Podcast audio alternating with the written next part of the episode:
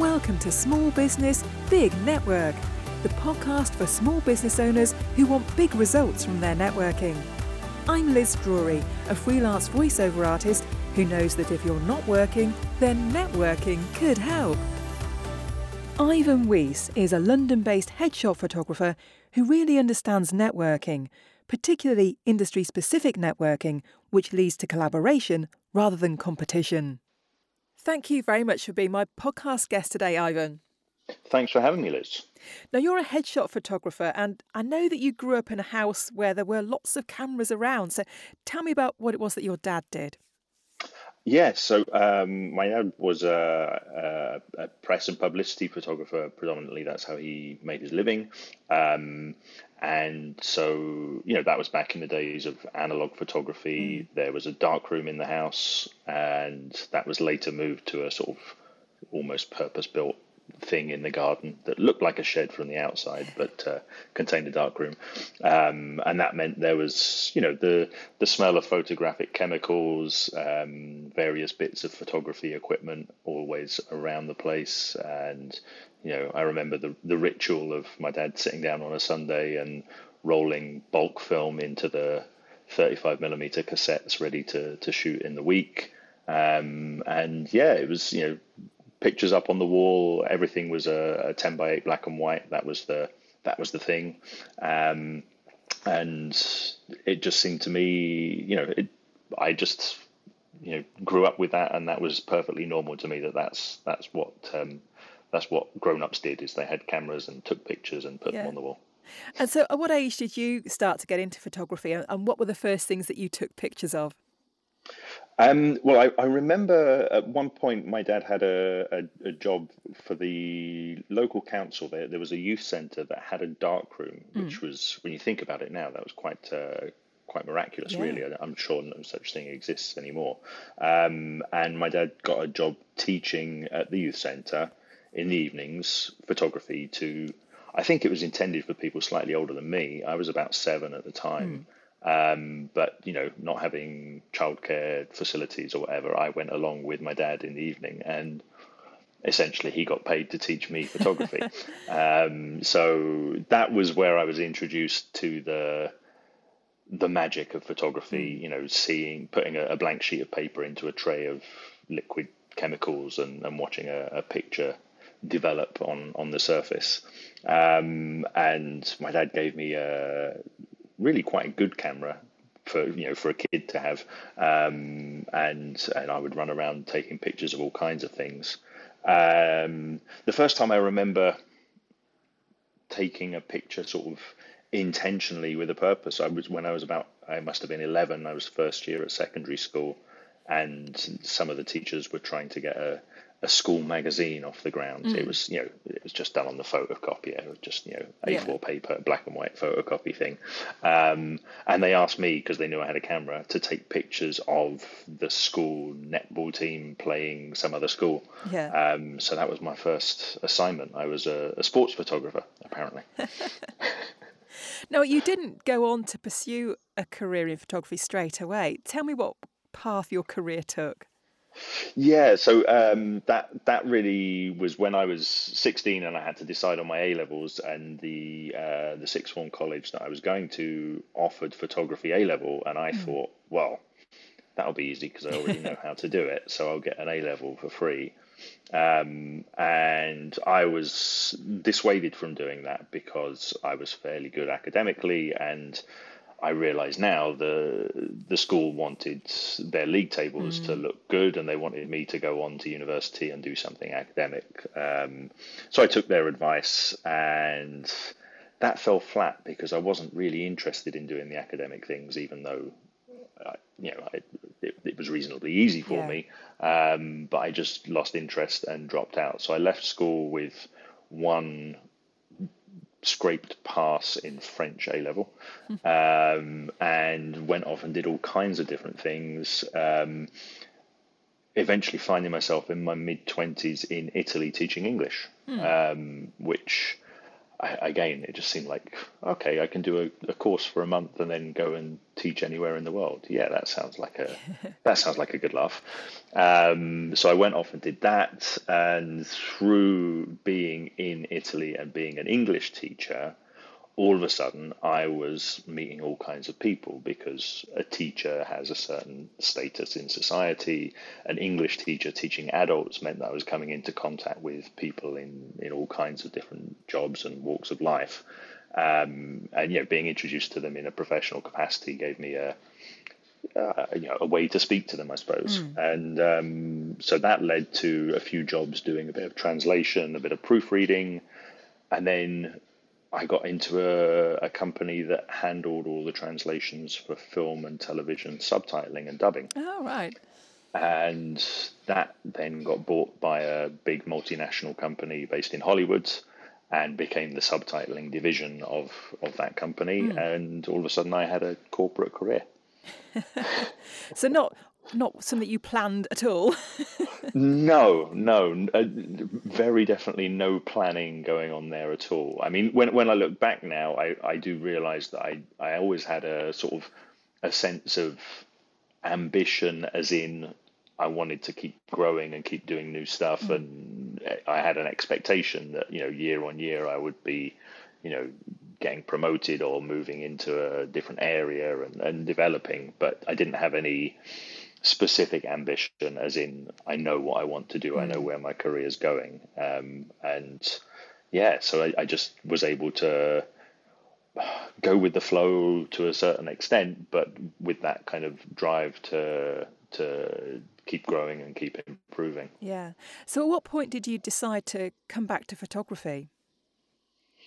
Um, that was a, a, sort of a few things coming together at the same time, really. Um, so I'd been in that corporate job for maybe seven years at that point, uh, maybe a little longer, and I was sent over to India to um, train, hire, and train uh, a large new team that was going to be, you know, the company was doing the whole outsourcing thing and, and setting up a big production office in India.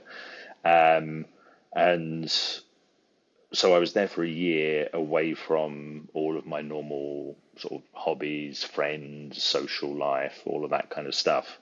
Um, and I'd taken a camera with me, just you know, because I always did. I always mm. had a little digital camera with me.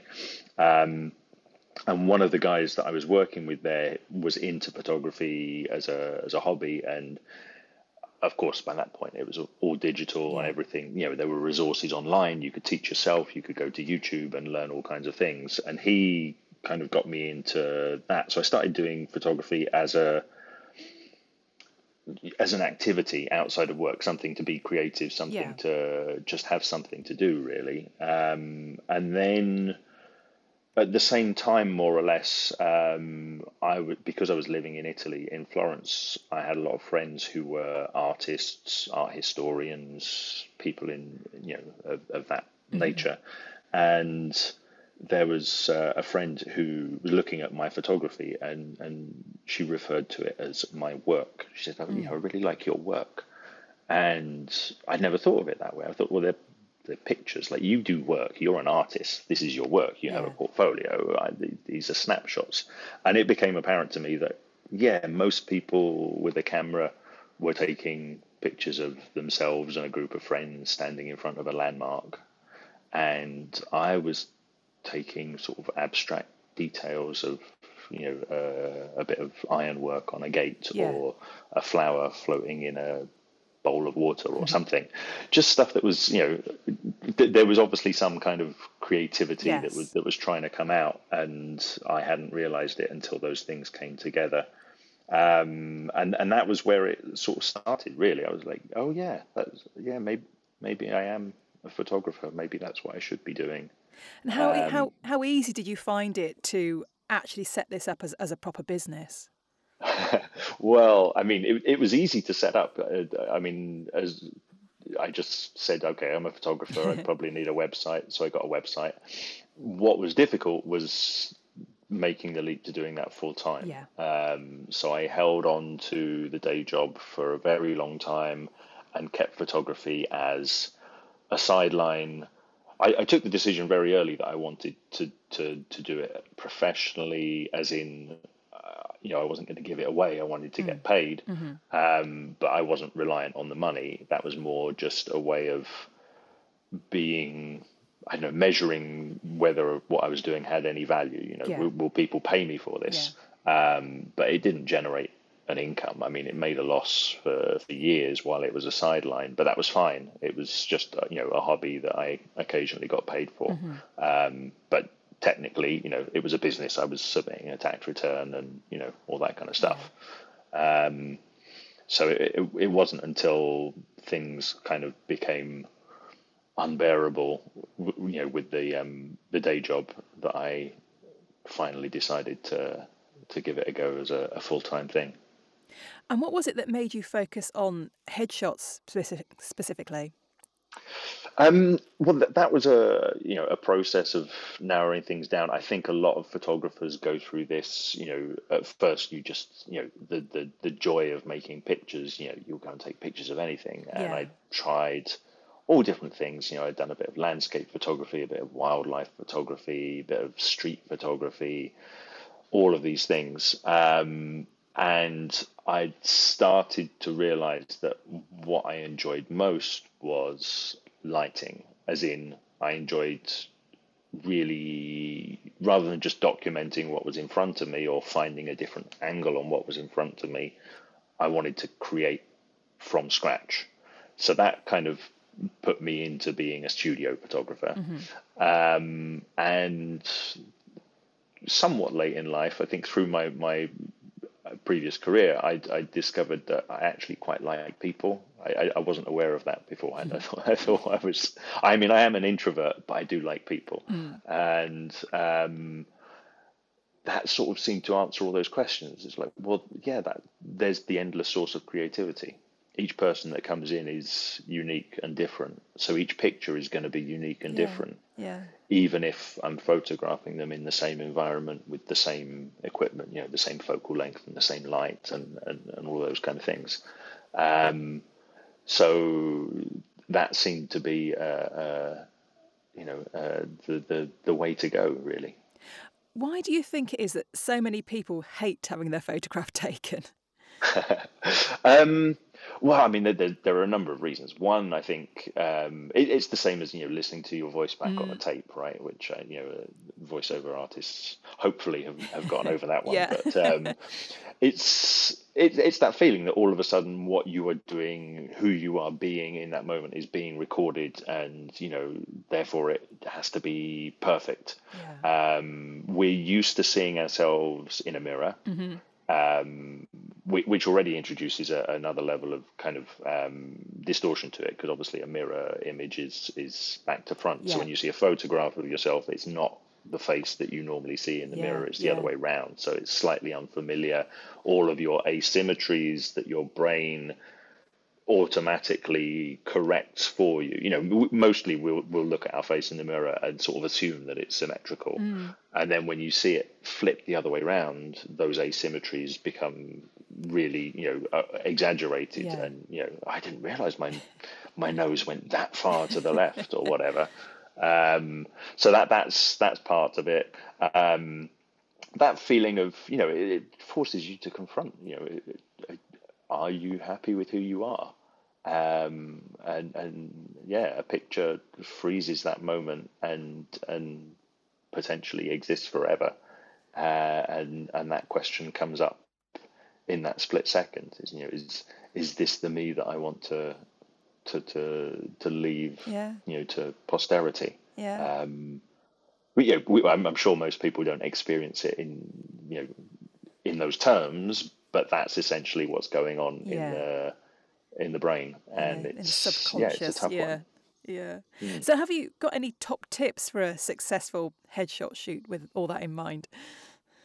Yeah, I mean, t- tips for for the person who's being photographed, mm. or tips for the yeah, for the, the person going to have their picture taken. Yeah. Yeah, I mean, it, it seems you know quite banal to say it, but yeah, just just let go. I mean, do do what you're told. Like, if you've mm. chosen a photographer, then trust the photographer so that the photographer can do their job.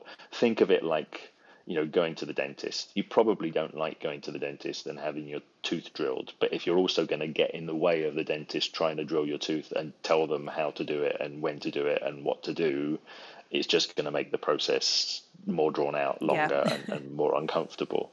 So, really, yeah, just trust that you've chosen a photographer whose work you like and let them do their job is the you know that's the main advice but you know, photographs can be deleted.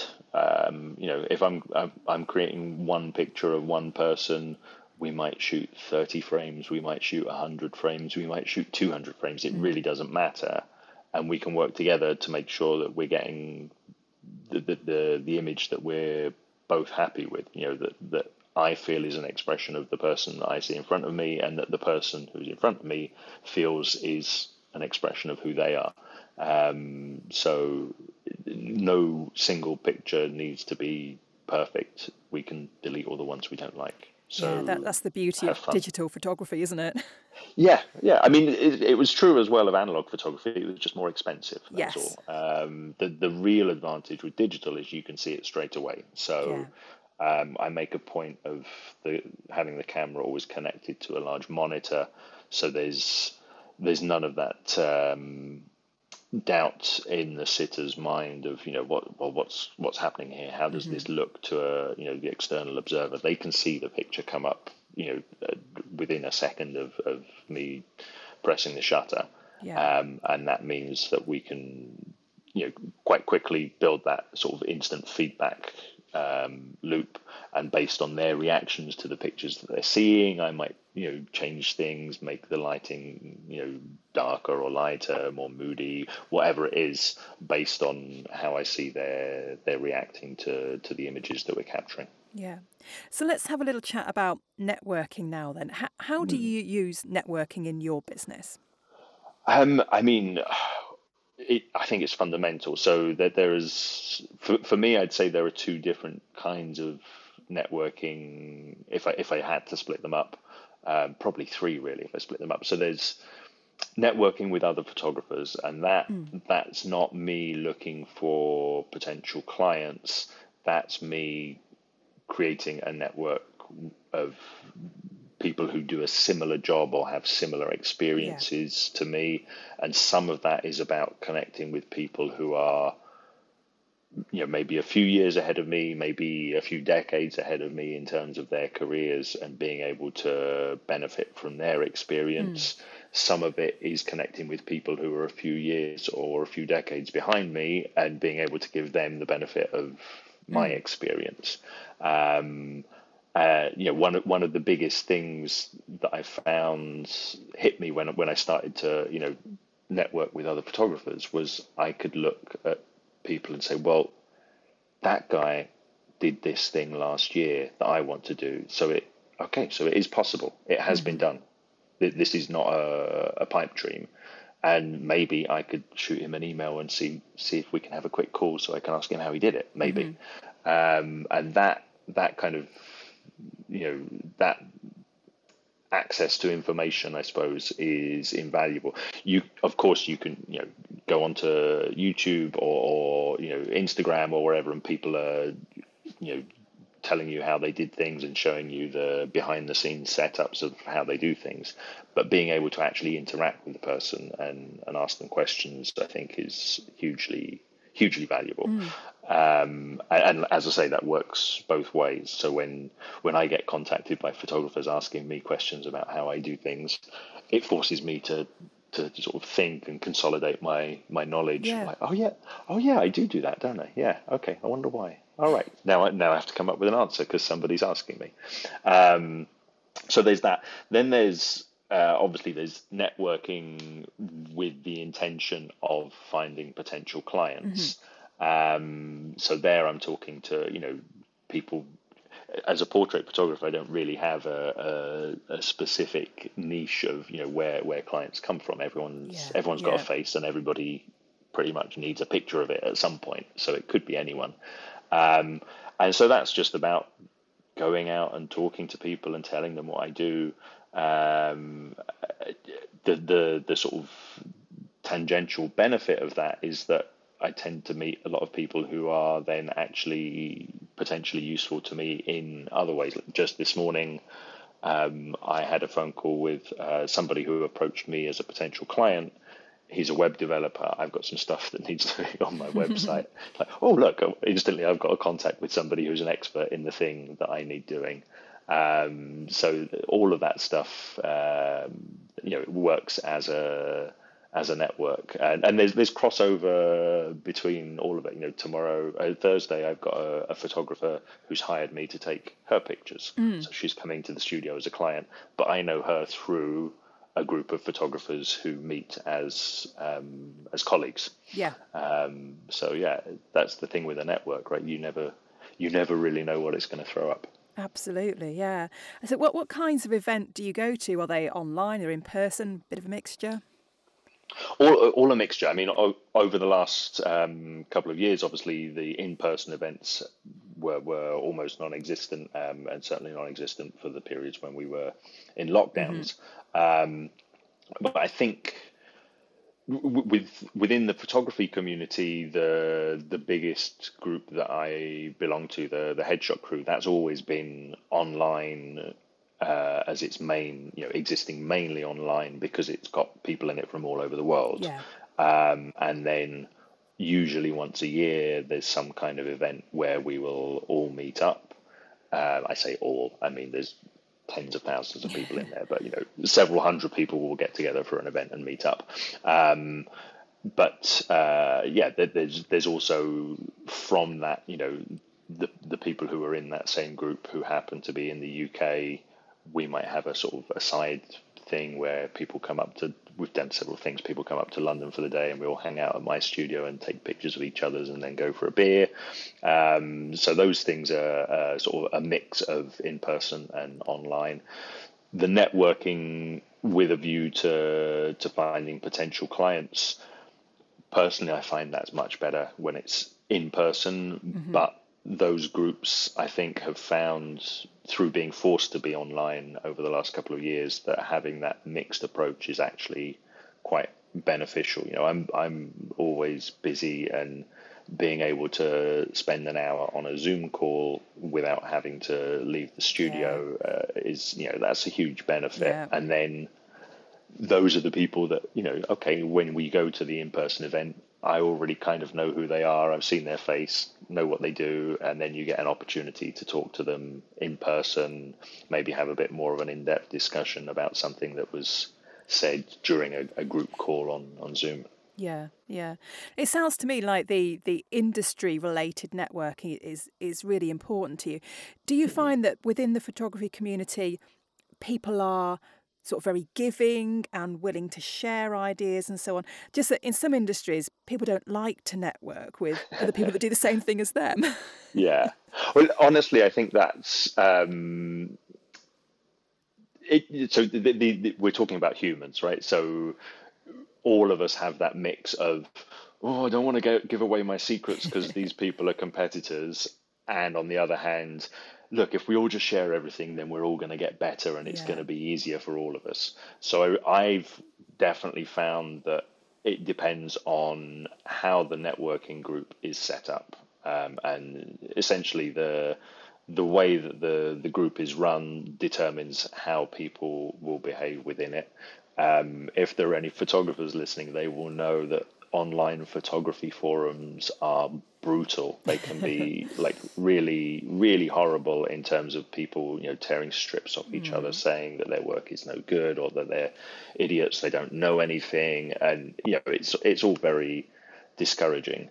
Um, but there are some I mean I'll call them communities, I think that's that's probably a better word. There are some communities that from the the way that they were set up um, they don't tolerate that behavior mm-hmm. and it actually works amazingly so within the headshot crew that kind of that kind of behavior is just stamped out immediately you know it happens that people come in and they're, they're sort of used to that you know i've got to show that i'm the authority yeah. so i have to tell everyone else that they're wrong um, and those people are invited to retract their statement, apologize, or leave mm-hmm. straight away, and it works. Yeah. Uh, and because of that, you know, I the people that I know through Headshot Crew, I've turned up, you know, on the other side of the world, never having met somebody, and stayed in their house overnight or shared a hotel room because we're going to a, yeah. an industry event together and you just feel like actually I, yeah these people are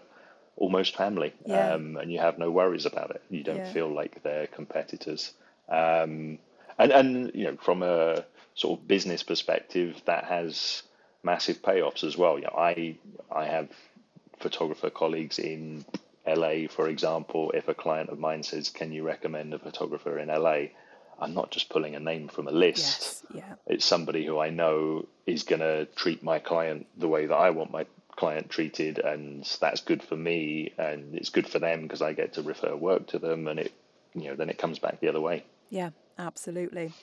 Brilliant. Sounds like you're doing all the right things in terms of networking anyway. I try. I try. So just just finally then, if people want to find out more about you and your business, what's the best way for them to, to find you? Um, so if you Google Ivan Weiss dot London or Ivan Weiss and just the word London, um, you will find I've got my website, which is um, got a small portfolio, and that's where I take bookings if people are interested in hiring me. My social media platforms, I'm on pretty much all of them, apart from TikTok. I haven't started doing the TikTok dances yet, but we know it's coming, right? I can't avoid it. In- Instagram is my favorite one, and that's where I, I post a lot of content, and LinkedIn as well. Again, that's Ivan Weiss London. Um, I have a YouTube channel where I've got a few bits and pieces uh, of things that I've created, mostly for photographers. Um, but um, yeah, that, that all comes up if you just type into your search engine Ivan Weiss London. Lovely. Thank you very much for being my guest, Ivan. Thank you for having me, Liz. Thanks for listening to Small Business Big Network. If you found this podcast useful, please do rate, review, and subscribe. And don't forget to share it with the rest of your network too.